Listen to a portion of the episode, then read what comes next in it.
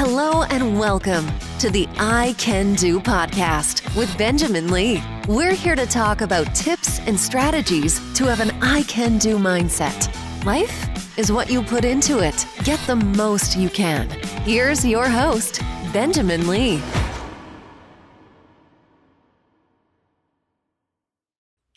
Hello, and welcome to another episode of I Can Do. I am Benjamin Lee. I hope and pray all is well with you. Hopefully, you had a fantastic weekend. I know you're going to be excited and pumped up after listening to this podcast episode. I had an opportunity to have a conversation with New York Times bestselling author Robert Cheeke. He is the author of the book, The Plant Based Athlete, a game changing approach to peak performance. Now, before we dive into the show, let me just tell you a little bit more about Robert. Robert grew up on a farm in Corvallis, Oregon, where he adopted a vegan lifestyle in 1995. At age 15, weighing just 120 pounds. And today, he is the author of the books Vegan Bodybuilding and Fitness, Shred It, Plant Based Muscle, and, as I just mentioned, the New York Times bestseller, the plant based athlete.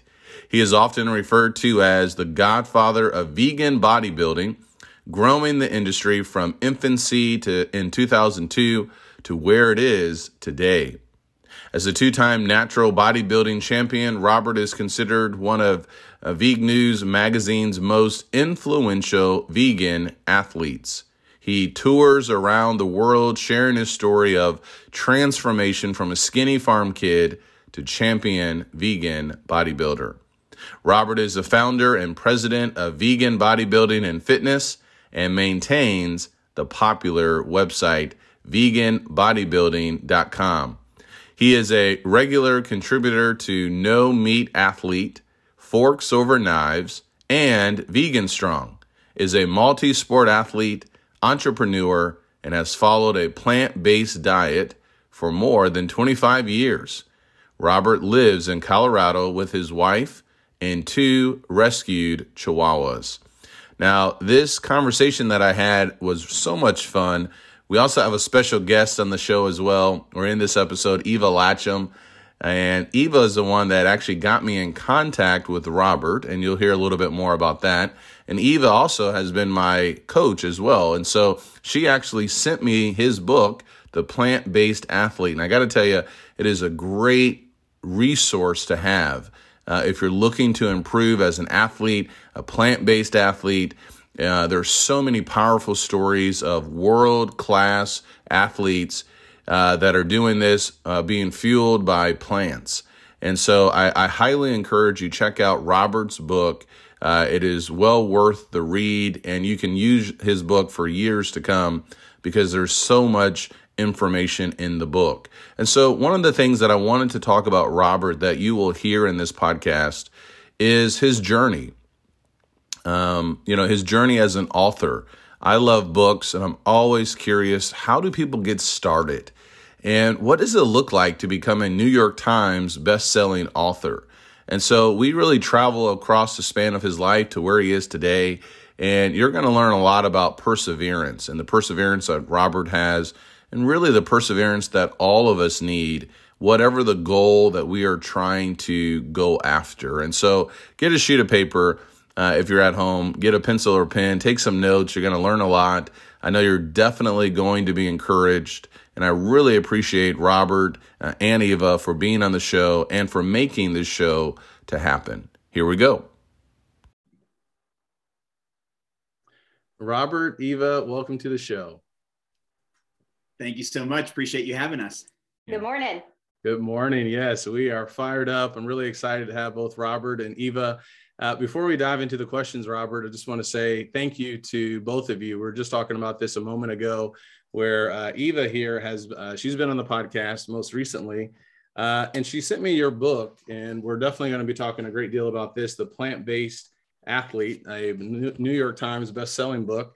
And it came at the perfect time for me because I just started my vegan journey about 38 days ago. And so Eva sent this book to me, and uh, it was a great source of information and inspiration.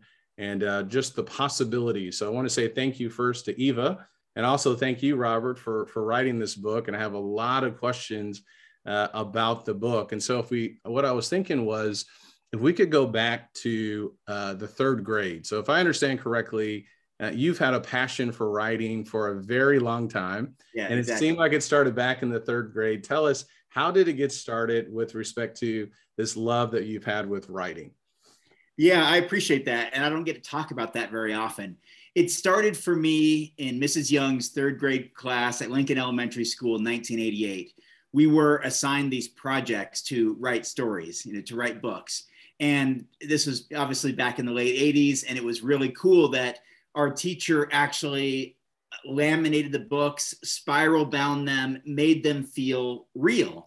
And I was a storyteller. I love telling stories. That it's just what I have always enjoyed doing. And so I wrote stories. I wrote stories about playing basketball. I wrote stories about dinosaurs. I wrote a mystery, you know, mystery stories. I wrote, I still have uh, almost all of them. I still have almost all of them in, in, in my basement, you know, in a little plastic container. And it was something that I realized that, you know, this is what I want to keep doing. Like I really enjoy that. I feel alive doing this. Like this brings me some sort of joy or fulfillment or reward uh, or just fun. I mean, as an eight year old, I mean, this was just fun for me. And so I continued that. I mean, I went into uh, I'm sure I took a little bit of a break in, in middle school and you know pursued some other things, sports and all of that. But even in high school, I had my own one-on-one writing coach, which is I mean mm. nobody does that in high school when you're 15, 16, 17 years old, and instead of hanging out with your buddies, you meet with a, a teacher uh, for a period uh, or your lunch break or whatever, and write and go over it and go over it. And and so I did that, and uh, I even wrote a 100-page book when I was a, a teenager it was never published, of course, but but I wrote it. It was a decent length. It was a fun children's adventure story, and I continued that into my 20s, writing everything from children's books mm. to uh, adventure stories and all of that. And then it was finally this this vegan bodybuilding lifestyle that gave me a vehicle to write something that was eventually published. Right. And now here I am. I guess we're almost, I guess, 34 years later from yeah. that time that I decided to do that. I'm on my fifth book, and it and it did wow. make the New York Times bestseller list, which is yeah. You know, I tell people it, it, made it last you know a few months ago, so it was 33 years in the making. You know, mm. um, it, it took uh, this this this belief in self and this in this dream that just I, I never let go of it. Like that was yeah. something that I I wasn't willing to let go. I let go of the dream, the dream of being in the NBA. I let, I let, I let go of that one. Not much I could do there. Yeah, yeah. I, I, did make the NBA, but I, but I, I really wanted to do something with writing, and just fortunate that I had uh, this unique opportunity. Yeah. So let's fast forward to 2013. I want to go back. We'll, we'll go back to when you were 15 and uh, when you made this choice to become vegan. Um, if I, if I heard correctly, when you and back in 2013 you were seeking to get some of your books published with a publishing company that didn't work out. Is that correct? And yeah. talk to us about that process. I'm always fascinated. I love books. Eva loves books. Um, we all love books. And but i'm always curious like you know how did you handle that initial rejection? Did you only talk to one publishing company? Did you send it out to multiple people? I know like tim ferriss you know he had like he sent his book the four hour work week to like 25 or 26 publishing companies. Walk us through that process for you and how that helped you to get to where you are now. Yeah. Well, Benjamin actually started a little bit earlier than that. Okay. It started in 2008, gotcha. where I, I wrote this book called Take Action and Make It Happen, a 300 page personal development book, uh, self help, motivational book, you know, similar to, or at least in my mind, similar to like a Tony Robbins type yeah. book, but clearly I was this this vegan fitness person. I'd been on a speaking tour since 2005. At that point, I filmed a documentary in 2005 called "Vegan Fitness Built Naturally." Sold the you know a thousand or two thousand DVDs, but I, I went around touring talking about the story of transformation from skinny farm kid to champion vegan bodybuilder. So I wrote this personal development book because that's what I enjoyed doing, uh, and I and I landed an agent and we shopped it around to i think just about 25 publishers or so and it was turned down by every single one And I was actually at my friend's house, another amazing vegan athlete, Brendan Brazier. He was in my documentary, he was a good friend. I was actually at his house talking to him when I got my final rejection letter, and it was from his publisher. And he's, uh, Eva may know this, you know, uh, from the, the vegan athlete community. Brendan is not uh, the most um, extroverted, you know, he, he's very quiet, reserved, uh, only really says the words he needs to say and he, and he, and he spun his chair around, you know, and, and looked at me and he said, you know, Robert, nobody knows you as this motivational guy. Yeah, you have fun out there on stage, you know, talking to people, but nobody knows you. People know you as a vegan bodybuilder. You got to write about that. I said, I don't want to write about that. like, I don't want to have to look up all these, you know, studies and references and citations. And I just want to write, like, just flow. But uh, I decided, okay, I'm going to write. So I wrote this vegan bodybuilding book and I uh, I finished it, but I didn't have an agent at this time anymore, um, and it wasn't really that mass market kind of thing. It was something to be self-published, but I didn't have the money to do it. So my boss at the time lent me the money, so I could about six thousand dollars or so, so I could I could publish it. Wow. And so I did, and and that that book did its thing. And then uh, fast forward to 2013 I was ready to try to step it up a notch. And actually, I wrote the, the proposal for this book for the plant based athlete. 2013 and 13. Wow. I had multiple people, including two PhD candidates who were friends of mine. Actually, one was a friend, one was a relative, helping me with the proposal.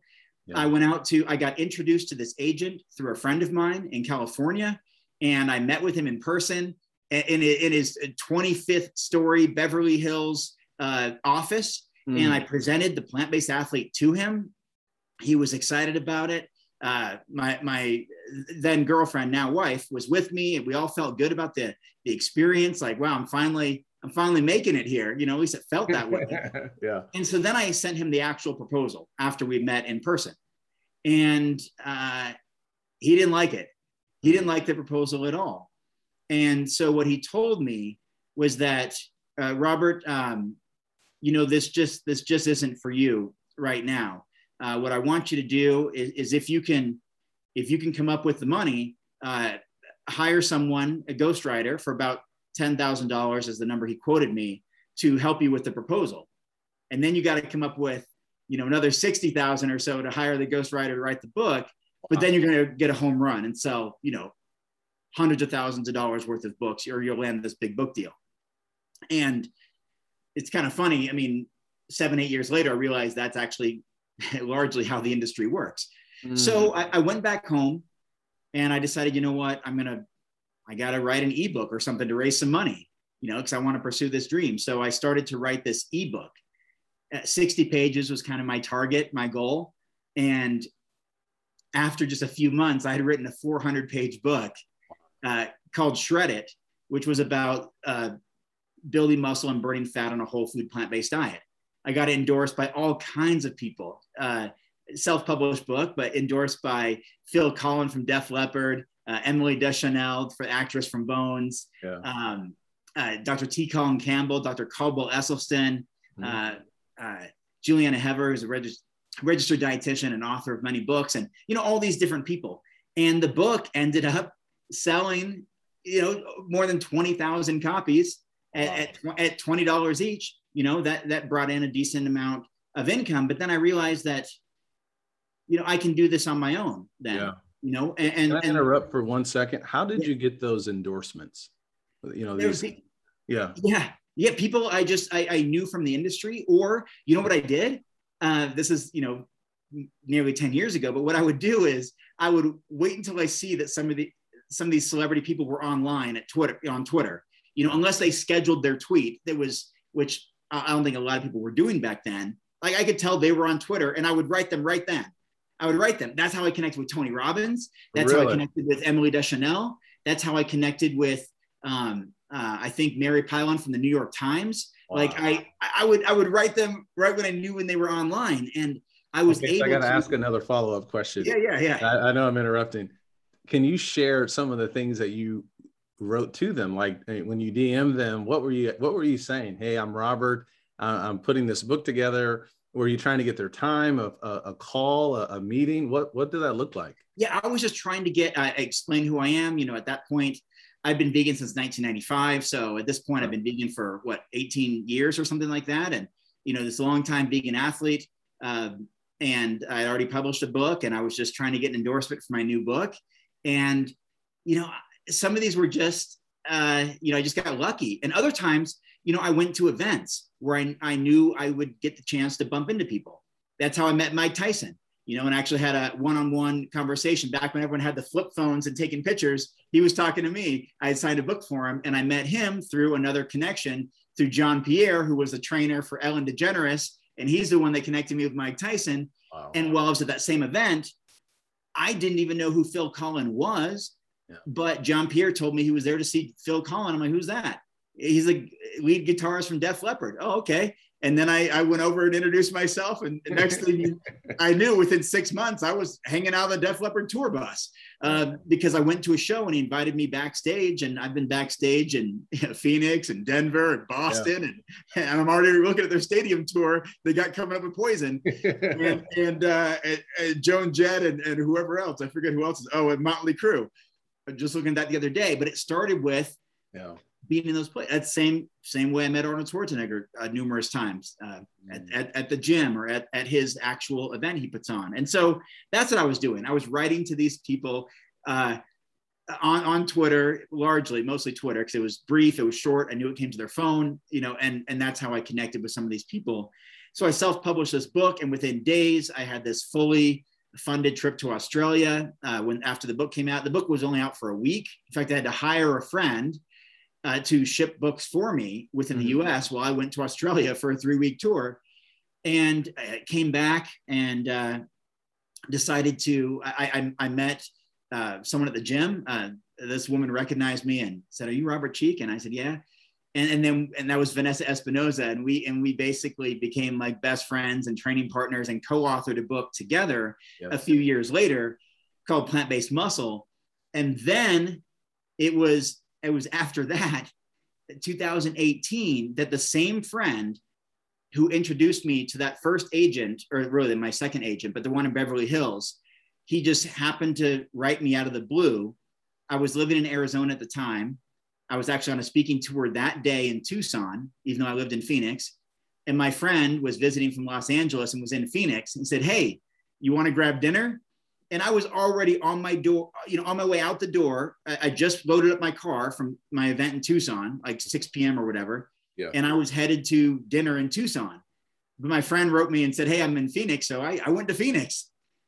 And it was it was then we sat down and he said, Hey Robert, um, I know you got all these books out now. How would you like to take another shot at the New York publishing industry, the big time? And he had been very successful. I'll explain who he is in a moment. yeah. And and he had been very successful. Um, I think he sold between one and two million copies of books to date. Um, and I said, okay, I think I'm ready. I, I, I feel like I'm ready. Like I know I wasn't as mature back then when I, I had a hard time taking feedback from that agent. You know, that was the only. The agent said, "Oh, I don't like the proposal," and I said, "Fine. You know, screw this. I'm going to go. You know, I'm going to write my own book I'm not, I don't need to pay all this money for someone else to write the book for me. I'm going to do it because I enjoy writing. I want to tell my story my way and do it. I, I felt like I matured a lot over those five years, 2013 to 2018. So I said, yeah, I'll, I'll, I'll take an introduction to your agent. I had no idea he meant he was going to write to that agent that night. I thought I had some time to prepare for this. Yeah. so so shortly thereafter, I get an email from her and it took me like two hours to reply because I wanted to make sure I got it right, even though I was writing just a few sentences.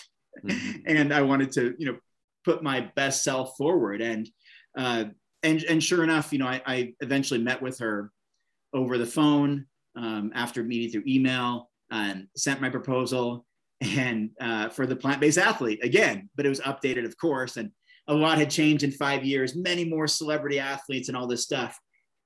And you know, once again, you know what I heard, Benjamin? Once again, I heard, you know, you're you're you're not the guy to do this alone. Like, mm. man, wow. man, I sold fifty thousand copies. at this point, $20 each, you know, a million dollars worth of books, self-published, toured and yeah. spoke on stage in China, in Australia multiple times, in London, Toronto, Caribbean, all these places. Man, and I'm still not good enough.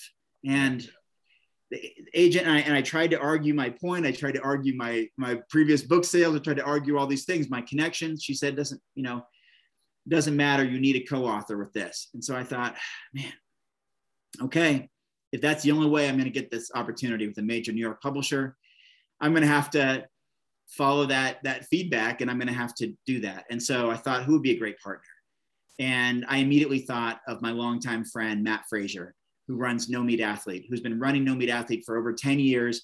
I had endorsed all of his books, his No Meat Athlete book, his No Meat Athlete cookbook, his, his digital ebooks.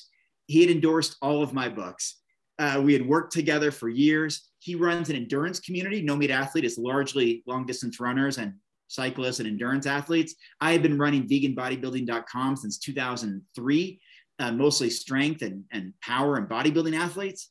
Man, what a what a collaboration here. And so I flew out to the East Coast. Um, he didn't know what I was meeting him about, but I flew out to the East Coast. Uh, I knew he was going to be at this health retreat in Deerfield Beach, Florida. He lives in North Carolina nearby. And so uh, I flew out there and uh, it's, it, it was just this thing, you know, I said, Hey man, let's, let's go, let's go for a walk so this is the moment that it happened. We were just walking on this boardwalk in Deerfield Beach, and I said, "Hey, man, I've got this opportunity. This uh, with this agent who only works with major New York publishers. She only lands like major, you know, six-figure advances. Like she only does big book deals. But uh, and I was transparent. I was honest. I was just I was honest with him. I said I already wrote the proposal. Um, I already have the concept. I've already put in the work. I got the agent. I just need someone else to do this with me uh, are you interested? And uh, and he said, let's do it. He said, let's do it. Let's do it. And we decided that day, walking up and down, you know, the Atlantic Ocean, we said, we're going to make the New York Times bestseller list. We decided that moment that's that was going to be our destiny, and and we believed it. And that was two years, two and a half years before we landed at number four on the New York Times bestseller list. Yeah. And, and, before we became a number one international bestseller and translated into six languages nice. and number one on Amazon in four categories and a publisher's weekly bestseller, we decided right then that was going to be our future. Yeah. And we just did what we, we had to do to make that happen. So it, it was one of those things where that, you know, probably looking back in 2013, maybe I wasn't ready to have a major book called The Plant Based Athlete. I wouldn't have been able to write about, you know, former NFL MVP Cam Newton or Kyrie Irving or Chris Paul, who's in the MVP race, uh, this incredible resurgence in his career after adopting a plant based diet. I wouldn't have been able to write about Novak Djokovic or, um, or, or Serena Williams. I could have been able to write about Venus Williams or yep. Brendan Brazier and Rich Roll and some others, but yep. not to the level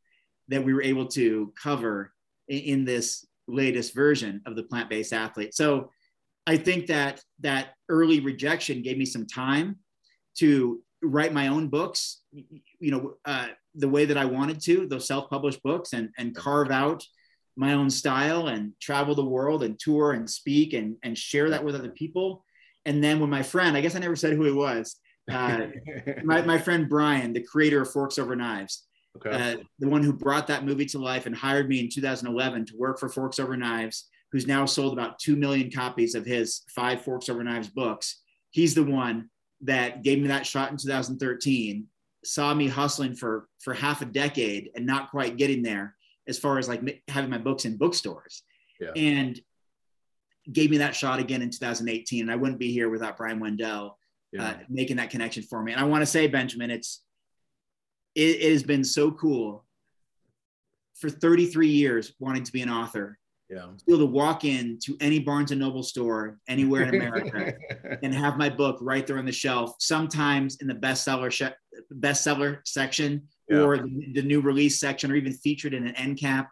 And I can tell you, over the last month or so, and you know this because you, you emailed me when I was on the road. Yeah, I've I've signed books in 105 bookstores over the last month because though I want it, I never know if I'm going to get this opportunity again. Right. This is, I'm not going to let this go. I, I worked too hard, spent too many decades working to make the New York Times bestseller list and having my book have a massive impact and sell tens of thousands of copies in a short amount of time and available in all these bookstores, independent and Barnes and Noble and everywhere else around North America. I'm just not ready to let go of that. And so, Absolutely. so I, I visit bookstores all the time, you know, and, yeah. and, and, and just yesterday I was walking the dogs and I carried some books with me mm-hmm. because I stumbled upon a few of those little free libraries. You know, they're like little tree houses. They're all around all around the country, and I I donated to two of those yesterday because I I found one in my neighborhood and just happened to see one a couple neighborhoods over the other day, and then spotted yet another one yesterday. Mm-hmm. So I, I went out there and, and donated those because it, it's just it, it's what I've always wanted to do, and it took me so long. I'm, I'll be 42 in two weeks. Yeah. Uh, i'm i'm just embracing every moment that i get. Absolutely. Yeah no that's an amazing story. I have so many questions. Um, a, a, couple of things that are standing out to me is uh, a word is uh, perseverance. So when you think back to going back to the third grade and the rejection rejection is hard no matter who you are you know especially when you have such a great passion for it.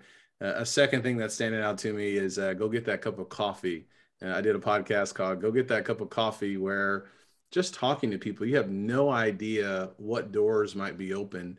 Um, I do have a, a couple of follow up questions. Um, some of these celebrities that you were reaching out to, were they all vegans at that time?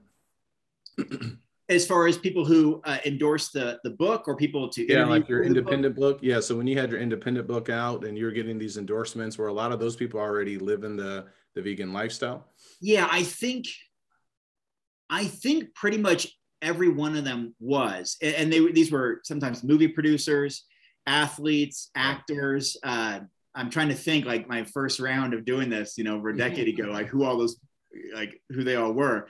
Yeah. i don't have i don't have all their names but i i had a copy over here. I just mailed one out the other day. It's in the other room but i, I remember flipping through that shred book that I wrote in 2014. Yeah. And I was actually, I, I, even kind of was impressed with myself. I'm like, man, I can't even reach Emily, Emily Deschanel today. You know, I can't, I can't connect with today, but I did back then. And like Alicia Silverstone, I was featured in her book and, and, and she even ordered my self-published book for Hugh Jackman back when Hugh Jackman Wolverine was doing yeah the, the plant-based thing. And so i actually have like her you know paypal email address in my in my email and shipping it to hugh jackman. I remember mailing it and, and they're like is this really is this the, the the real like alicia silverstone or hugh jackman? I'm like yeah it's it's i, I met her a few times and um, but i don't even know if i could reach her today.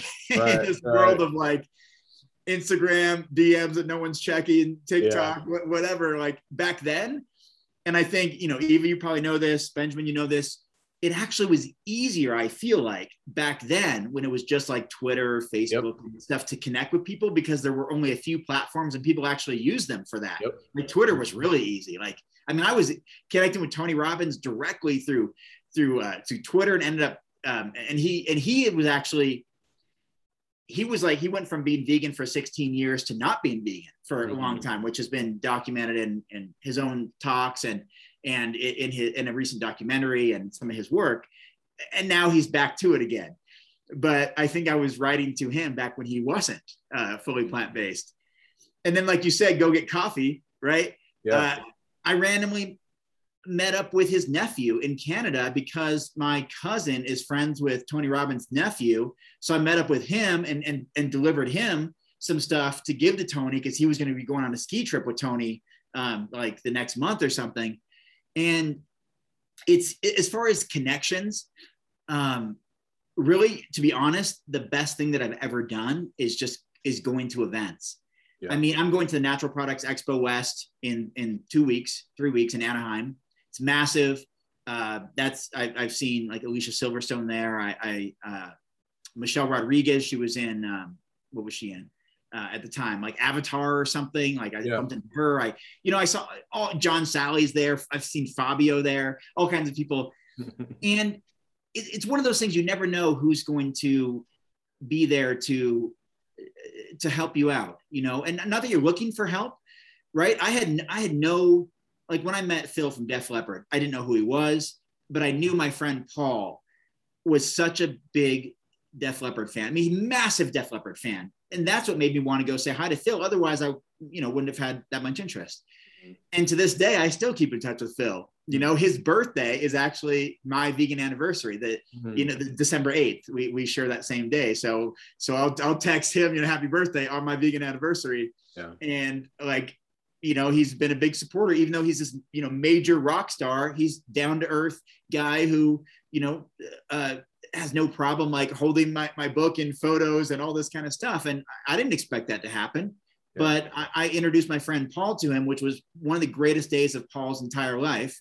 I'm talking about a guy who does a workout to Def Leppard uh, concert DVD like three or four days a week. The same the same live concert DVDs watched for 10 years.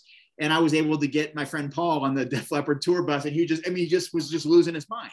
Yeah. Um, and, and, that was so fun for me, and and to be able to do that. Uh, so um, so I'm doing this stuff, you know. Um, I, I go to these events where there's you know, I've seen Tim Ferriss, uh, you know, on tour, yeah. talk to him. I've seen Gary Vaynerchuk a bunch of times. In fact, speaking of coffee, Gary Vaynerchuk invited me to sit down uh, for, for coffee at a, at a, uh, a, coffee shop in Seattle, Washington after his book talk there.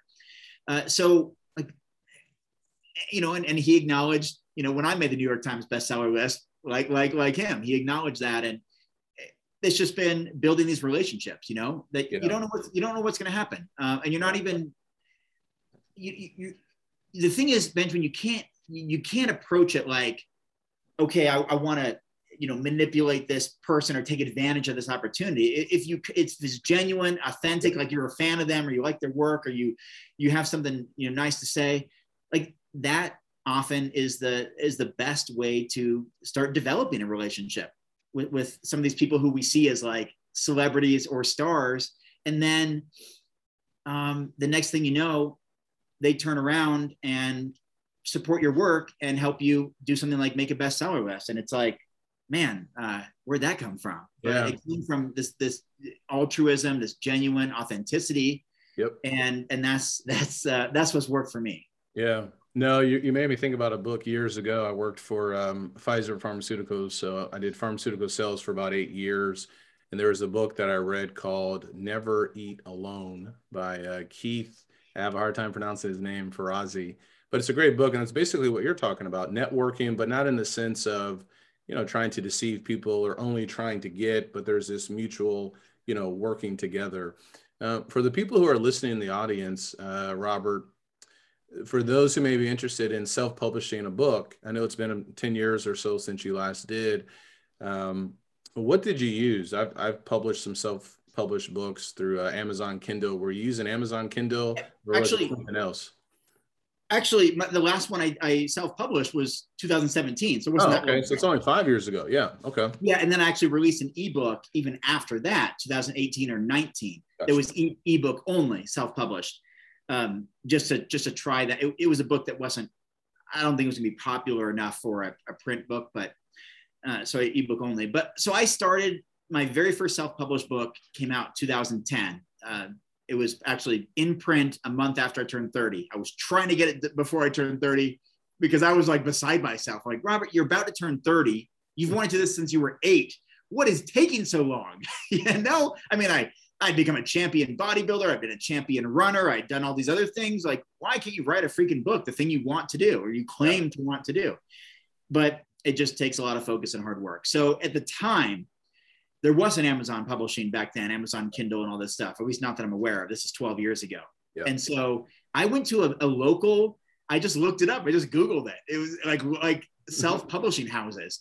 And there happened to be one about three and a half hours from where I lived. I lived in Corvallis, Oregon, where I'm from. I was back living there again. And this publishing house was in Bend, Oregon, called Maverick Publications. No idea if they're still around. I hope so.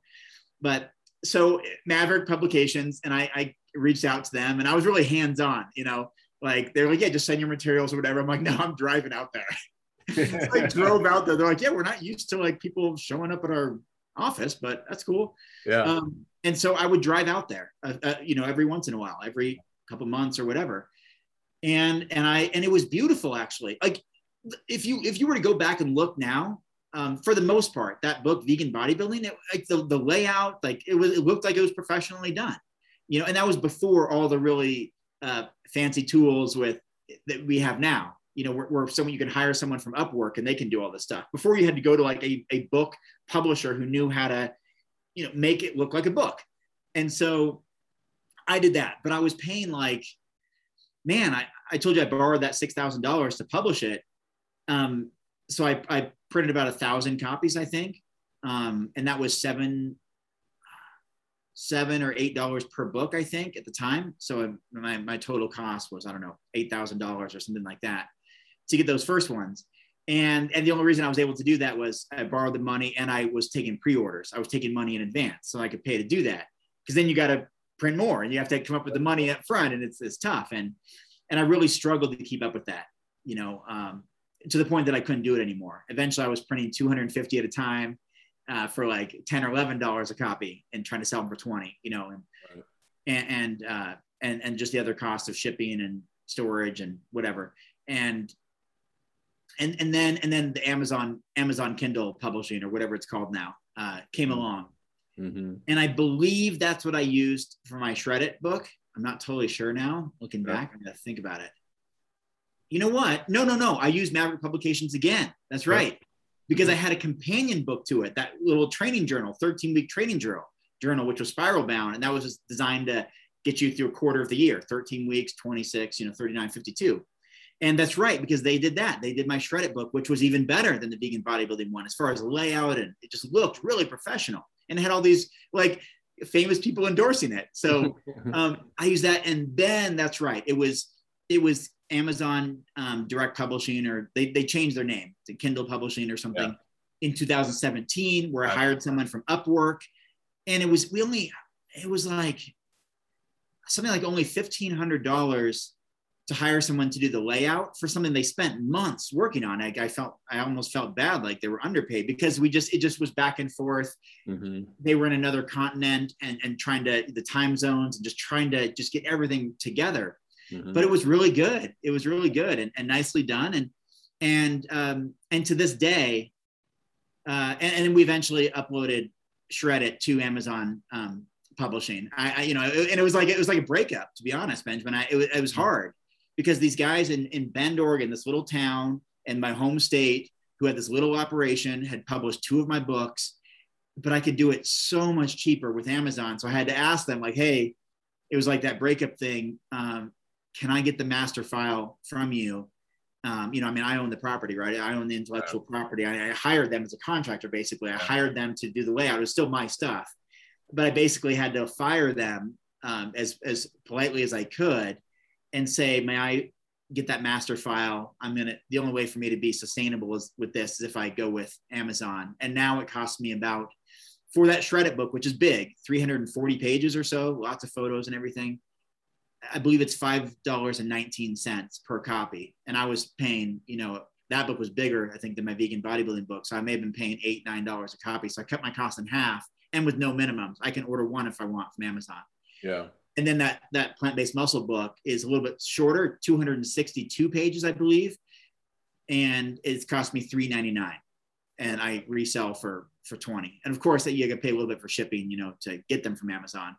Um, but this just print on demand, you know, um, you know how that works. So, so that's how I I uh, approach that.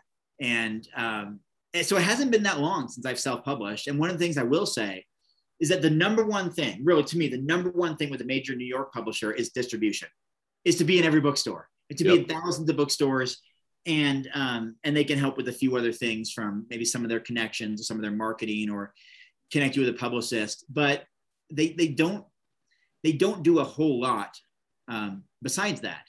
Uh, and I was told that by other publishers too. They just, I mean, they, you know how it works. I mean, you launch a book, they give you help for a few weeks, and then it's on to the next book. You know, you're. I mean, I can't. I mean, I, I, was gonna say maybe I shouldn't even say this, but I mean, I can't even get them to reply to me. I mean, I wrote a New York Times best-selling book for them, which has already sold I think nine hundred thousand dollars worth of books in seven or six months for them. They won't even reply to my emails uh, when I have genuine questions about like trying to get where are they trying to get these signed book plates, you know, yeah. that, uh, you know, to, to, ship out to bookstores around the country. They never, yes. Sent three or four emails over the course of two months. They won't reply. So my wife designed some and we're paying out of pocket and doing all the signing and shipping ourselves. And so what I tell people is if you have if you have an audience of, of, of any type, whether that's regionally, uh, you know, online, globally, whatever, self-publishing can be a great way to go.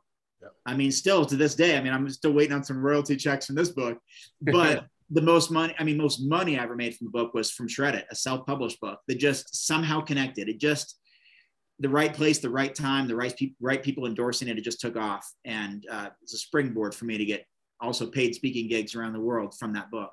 Yeah. Um, and so self-publishing can be a fantastic way to go. You get full creative control. You know, I lost them. I, I, I had to give up some creative control with my new book, but at the same time, you know, I love the distribution. I love being able to walk into a bookstore and, and just be able to enter, walk. I walk right to the customer service desk and say, "Hey, I'm I'm your local New York Times bestselling author. I just want to sign some books in your store," and and they love it. You know, and, and I wouldn't have that.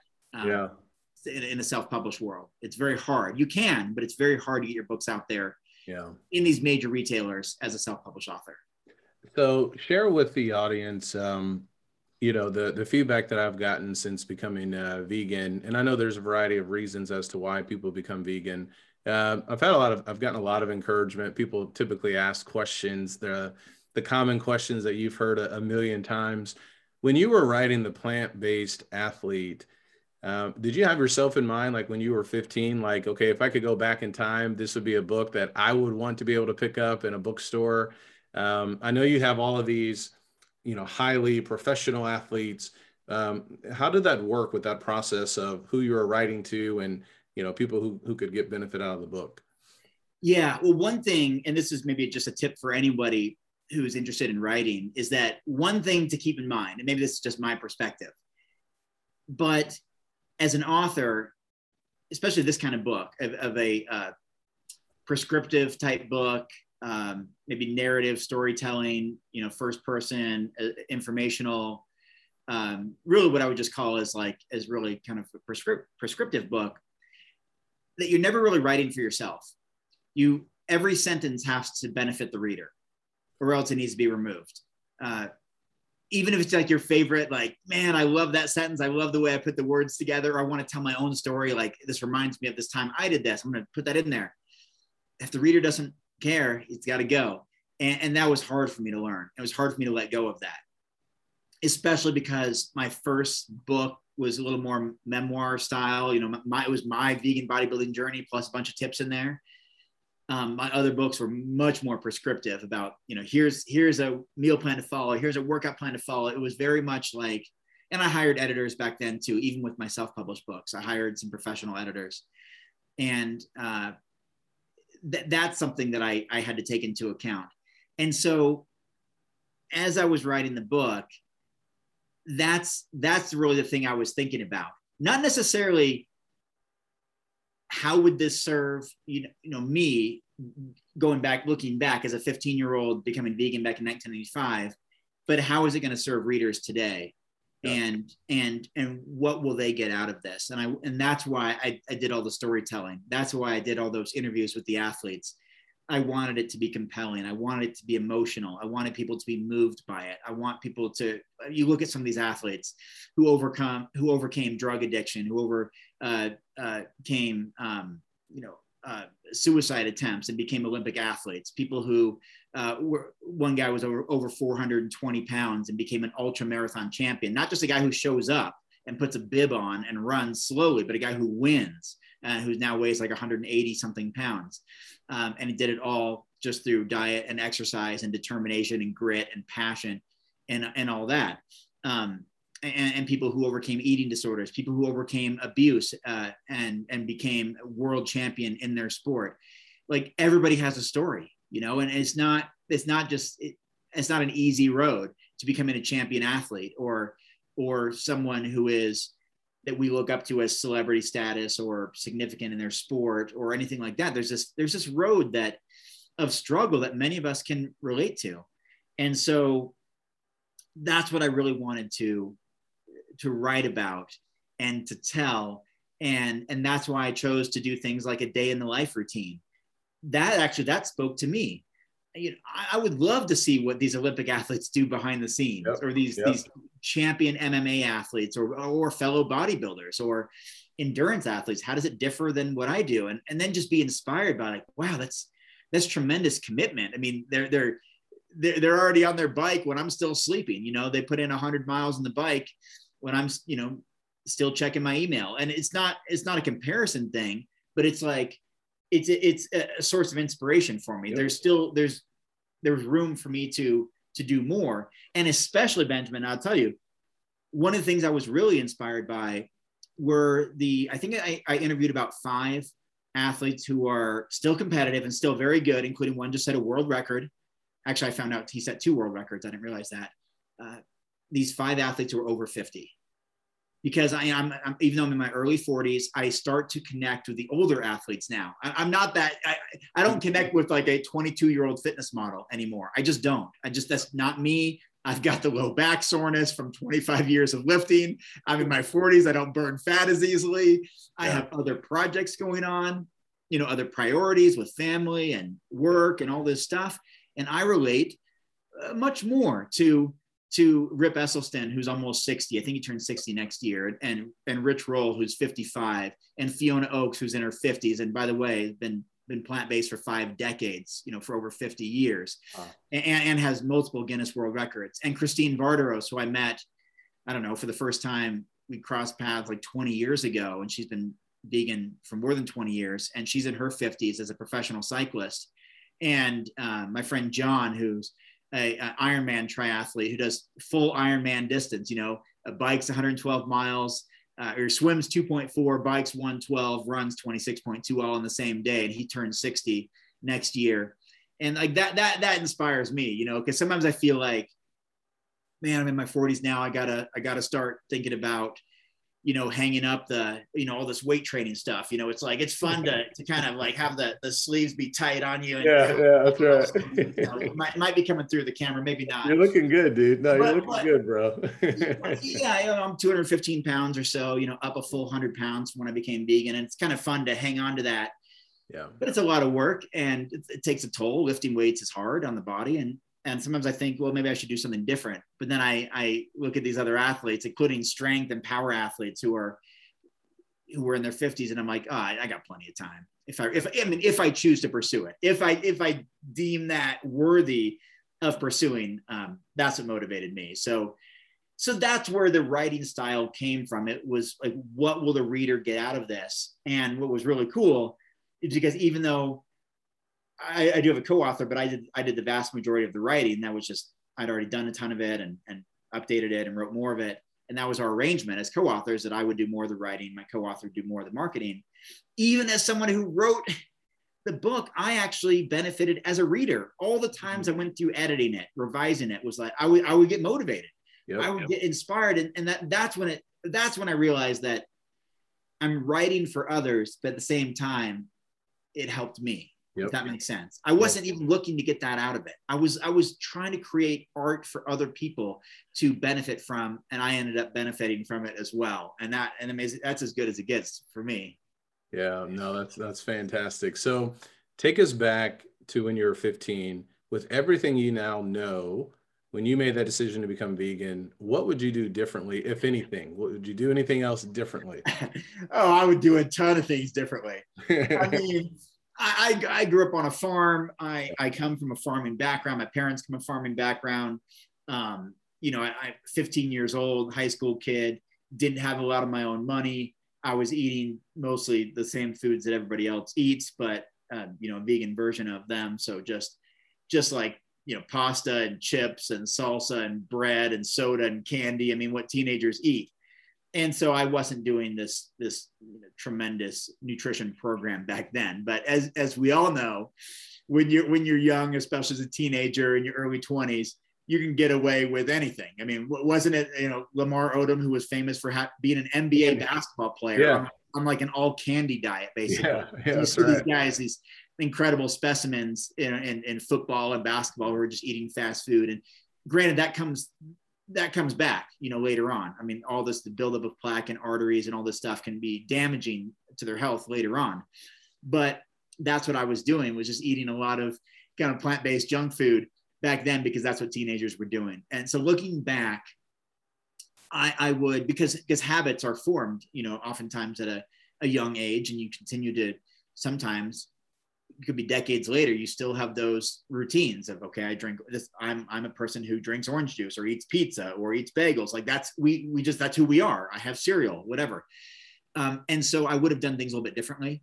Um, looking back, I would have um, you know, I grew up on a farm, so I would have eaten a lot more fresh produce. I would have eaten a lot more things from the garden. I would have maybe structured meal plans a little bit differently, you know, that kind of thing.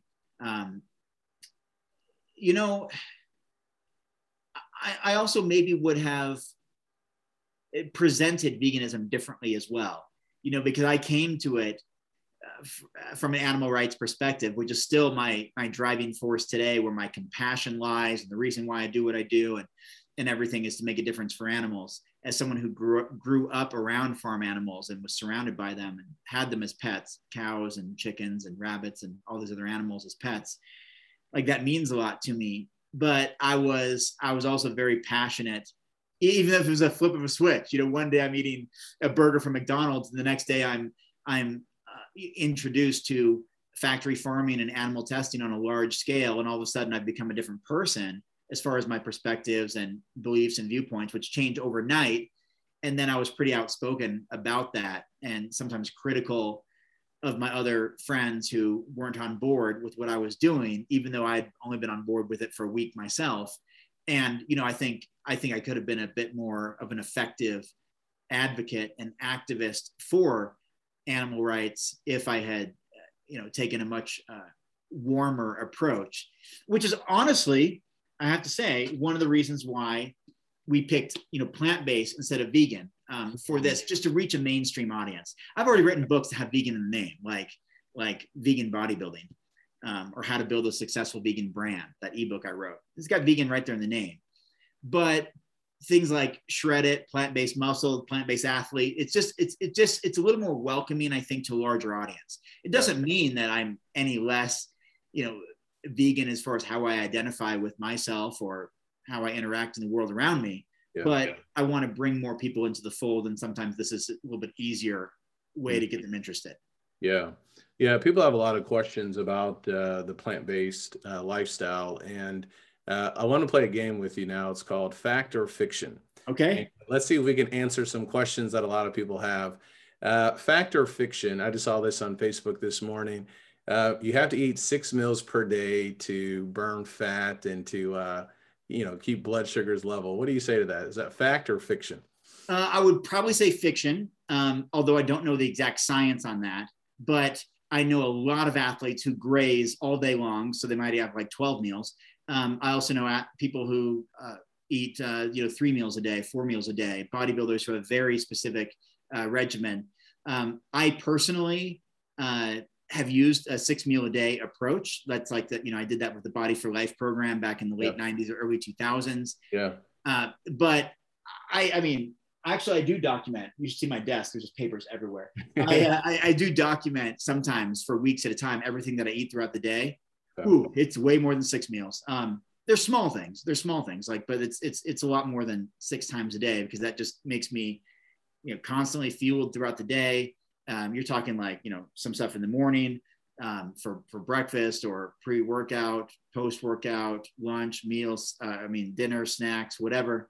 Um, it adds up. So um, my quick answer is probably fiction because there's so many different approaches that still lead to desired results as long as you're consistent over time. Okay. Uh, fact or fiction, you can't build muscle on a plant-based diet. uh, that is fiction. Um, I started out uh, as 120 pounds at okay. 15 years old, and I'm I've been up to 220 pounds recently.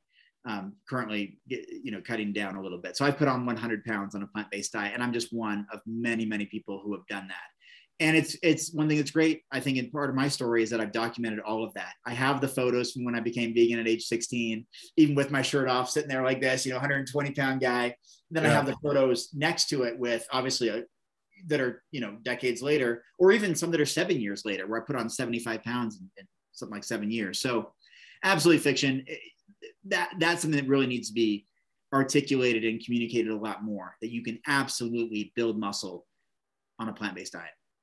Uh, fact or fiction? You you're not going to be able to get enough protein on a plant-based diet.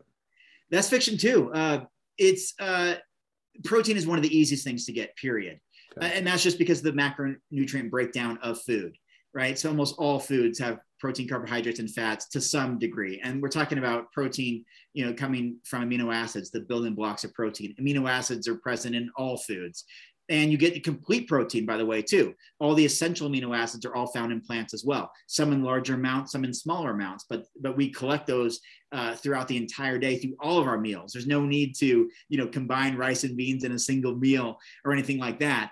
Our body collectively utilizes all of these amino acids we get throughout the day. And the reality is, just just purely based on on statistics and and what people actually consume uh, the reality is, uh, many people uh, throughout America and the Western world consume two, three, four, five times more protein than they actually require, than they actually need. And if more were better, that would be great. But more is not better um, for a lot of reasons. It could potentially have adverse effects on kidneys, on liver, on other organs. It often comes with what does protein come in? You know, often the form meat, right? So often it could be a class one, class 2A carcinogen, could be linked to development of these specific cancers, which is a, a, as close related as, as cigarette smoking and lung cancer in some cases, especially with processed meats. How does it also come? How do you typically consume high protein food? Typically it's animal protein and it comes with a lot of extra fat. It comes with it, uh, whether it's cooked in oils or deep fried or all these condiments on it, tons of excess calories, comes with white refined um, buns, you know, bread rolls, hot dog buns, um, hamburger buns, that kind of thing. Uh, typically covered in butter or cheese or other things added to it. Incredibly uh, calorie dense, which leads to obesity, which 42.5% um, of Americans are obese, 73.6 are overweight.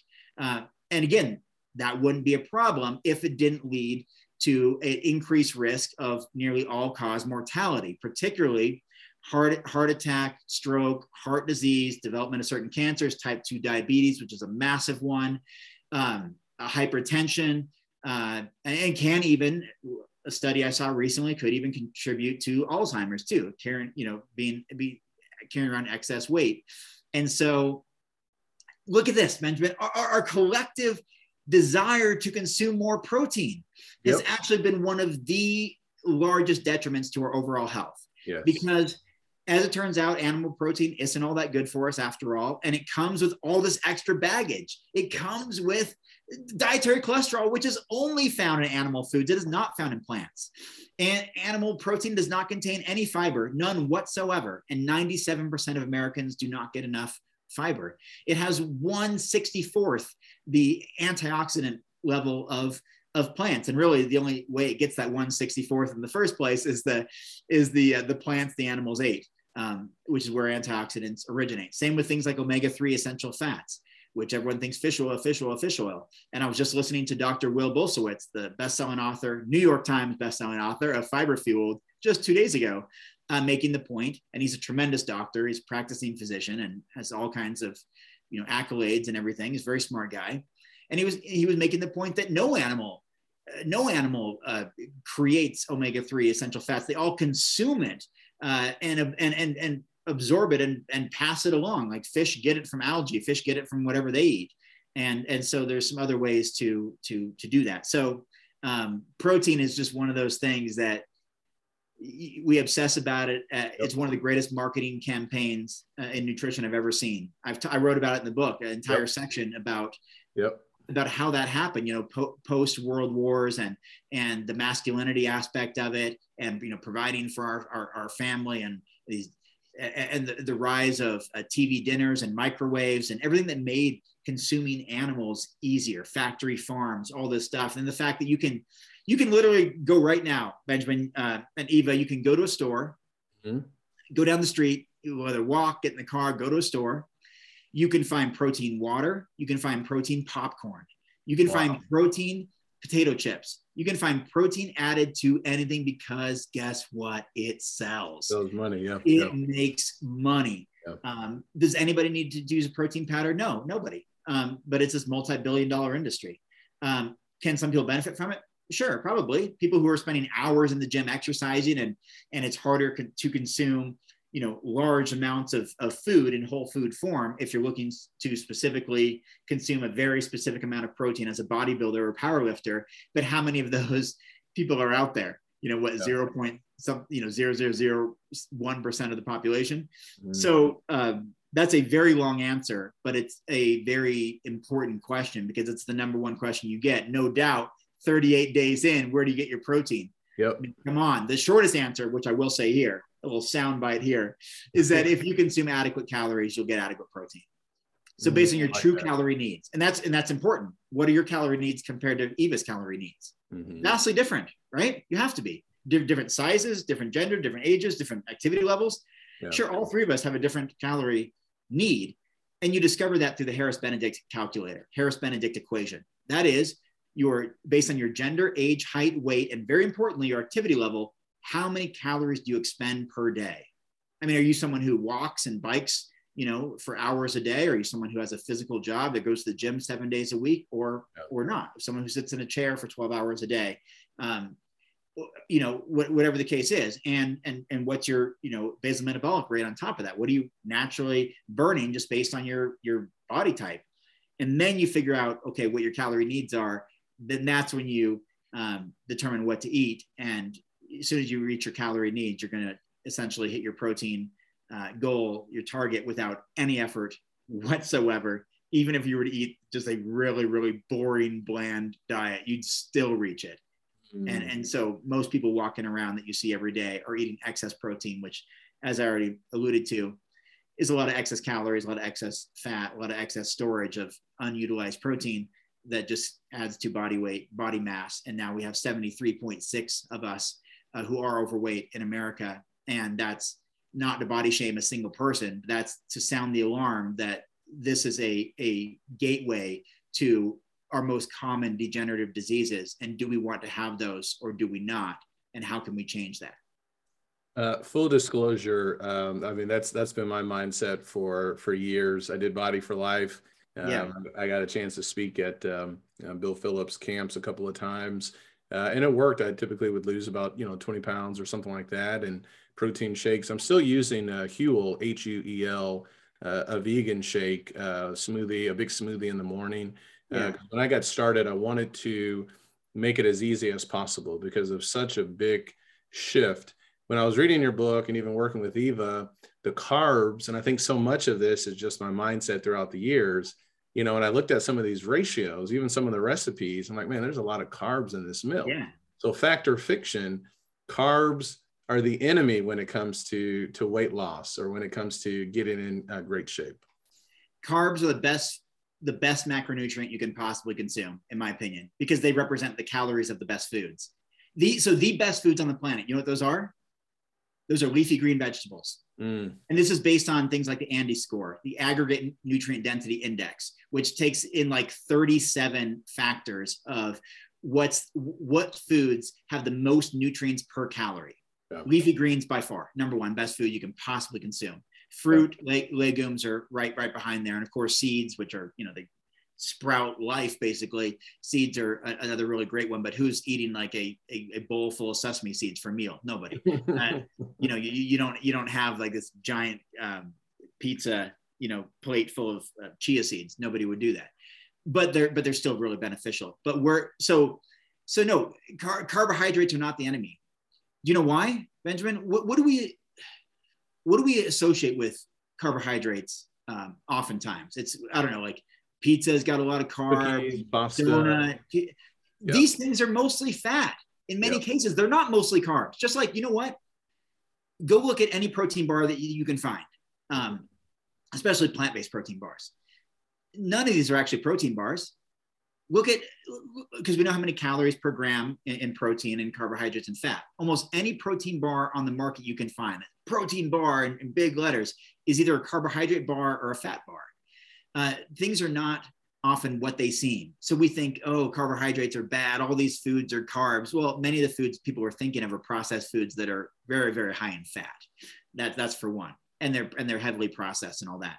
When I talk about carbohydrates, I am talking about blueberries, about sweet potatoes, uh, uh about yams, about oats, about rice and lentils and beans and and vegetables and fruits, broccoli, all these types of things. That's what I'm talking about carbohydrate fuel. And those, guess what? They're some of the lowest foods on the calorie density scale. That's why you can't overeat leafy greens. You just can't. They're only like 60 calories per pound. Mm-hmm. Compare that to oil at 4,000 calories per pound, or most meat uh, that's over a thousand calories per pound. You just there's no comparison. You you you it's very hard to overeat on vegetables. Their volume is so high. You can't Yep. You overeat potatoes and yams, you're full after you know a couple of them, and you didn't get a ton of calories, but you got lots of nutrition. And so that's that's the at, at the end of the day, whether we're going to add mass or lose mass, gain weight, lose weight, a lot of that has to do with how many calories we consume versus how many calories we expend, and the nature of those calories coming from mostly carbohydrates. And I'm talking about whole food, plant based real carbohydrates filled with vitamins, minerals, antioxidants, phytonutrients, fiber, and water. That should be the foundation of a diet. And that's and that's true for Olympic athletes as it's true for your neighbor. It, it, it, it doesn't, doesn't matter. It, it helps us all. And those are the foods that fight off disease as well. And the mm-hmm. foods that make us feel energized to then go actually do things like exercise and do things that again you know promote and further our mm-hmm. our overall health. So so uh, I, so what, whatever the question was, I think the answer was fiction that carbohydrates are not the enemy. Um, um, you know, carbohydrates are your your best ally in this quest, even for losing weight, because they're, yep. they're low in total calories and high in nutrition, and that's what we want. Well, I've seen that firsthand, and I've been amazed just looking at the results. Uh, just seeing the, you know, I mean, with the potatoes and everything like that, and my protein content going down compared to what I was doing. Um, so the uh, the evidence is certainly there. Uh, final your cholesterol, question. your your cholesterol numbers dropping majorly in just yeah. 35 days. Yeah, yeah. I had my blood work done uh, a couple of days ago. My total cholesterol dropped about 53 points. Wow! Uh, congratulations. LDL, yeah, dropped about 40. So um, I still got a little work to do, but yeah, it's just been it's been mind-boggling to see it. And you know, 10 years ago, I had a list. I used to do these healthy recipe exchanges, and I put together this top 10 list of books for fitness and health. So uh, one of the books was uh, the China Study, had that on there. One yeah. of the books was the Engine 2 Diet, but yeah. I, I just I never fully committed.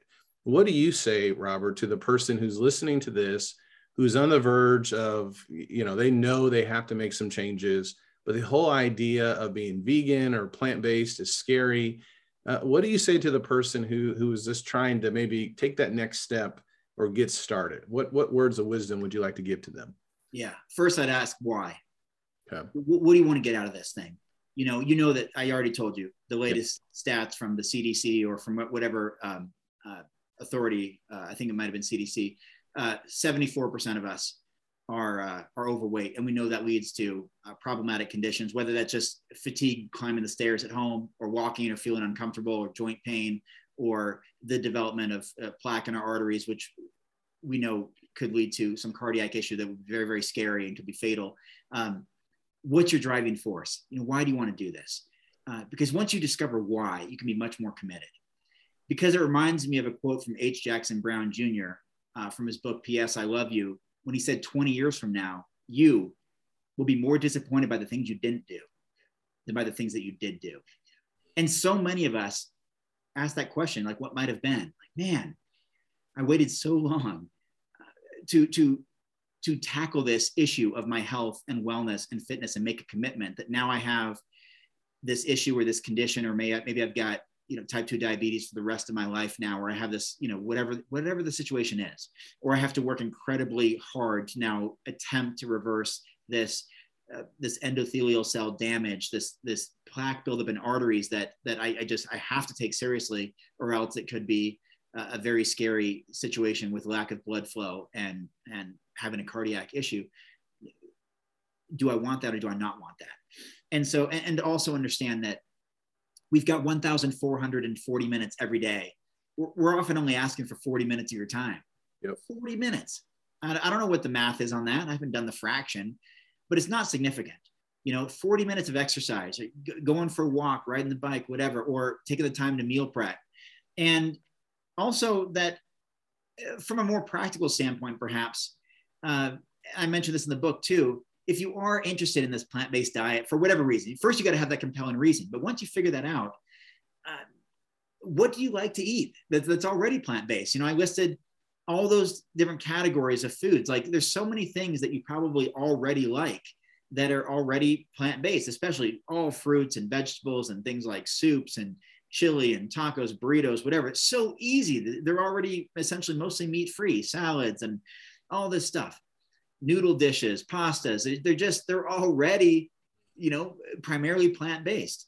And, uh, and, and so identify what you enjoy because it's got to be fun. It's got to be enjoyable or you're not going to stick with it.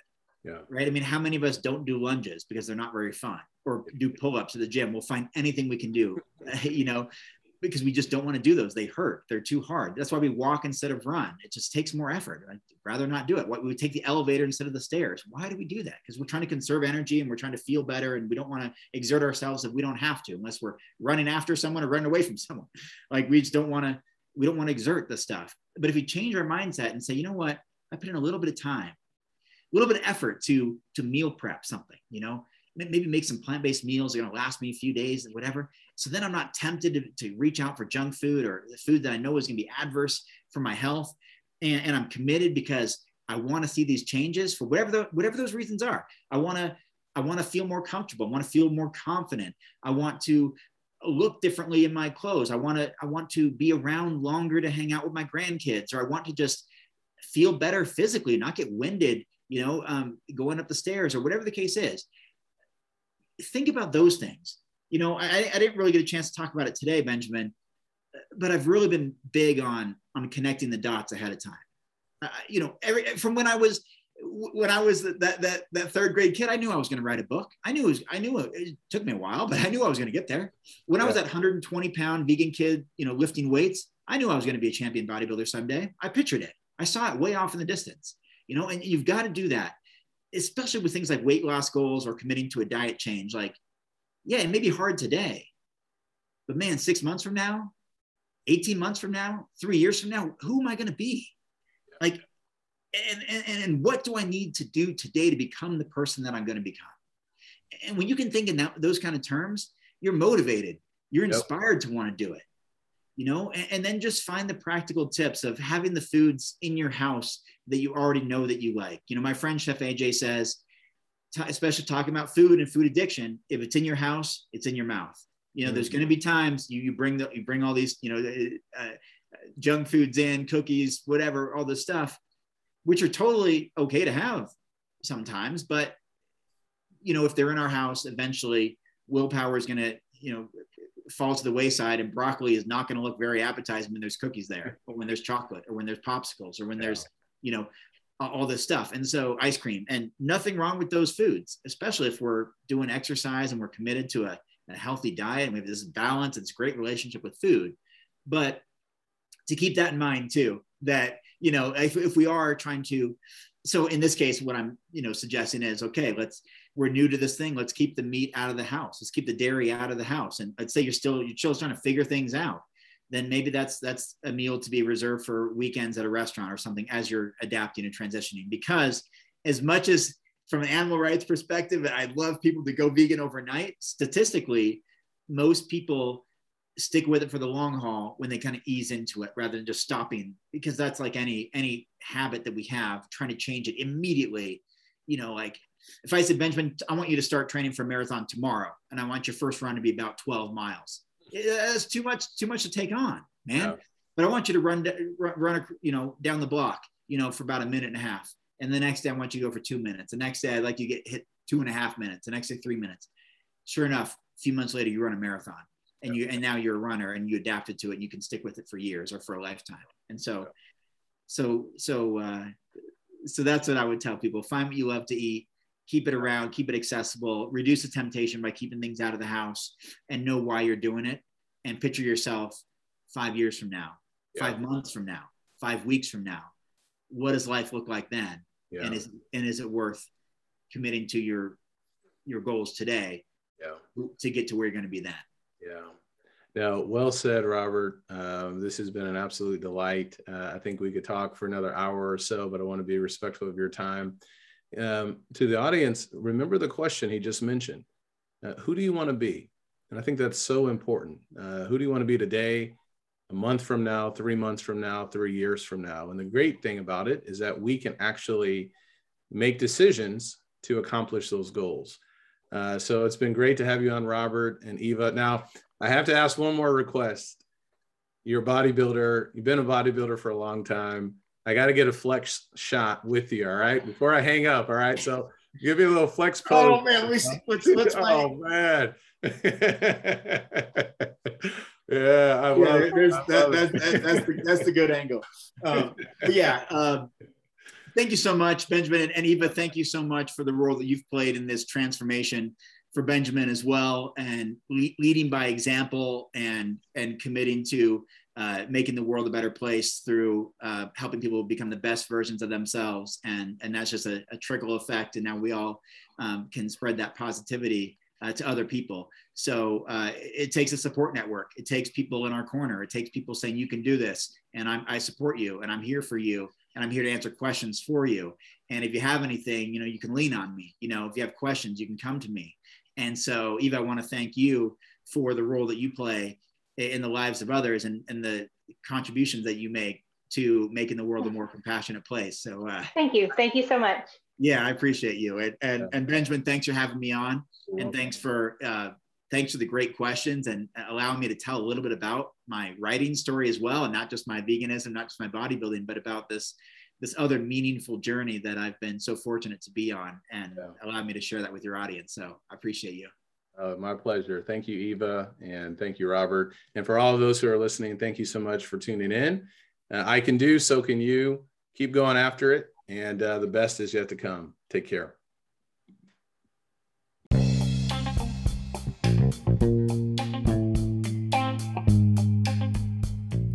Once again, thank you so much for tuning in to this episode. If you are in the need or looking for more motivation in your life, feel free to check out my website, benjaminlee.blog, where you can find hundreds of encouraging, motivational blog posts on a variety of subjects. You can find all of my books, which can also be found on Amazon.com, and other podcast interviews with a variety of people.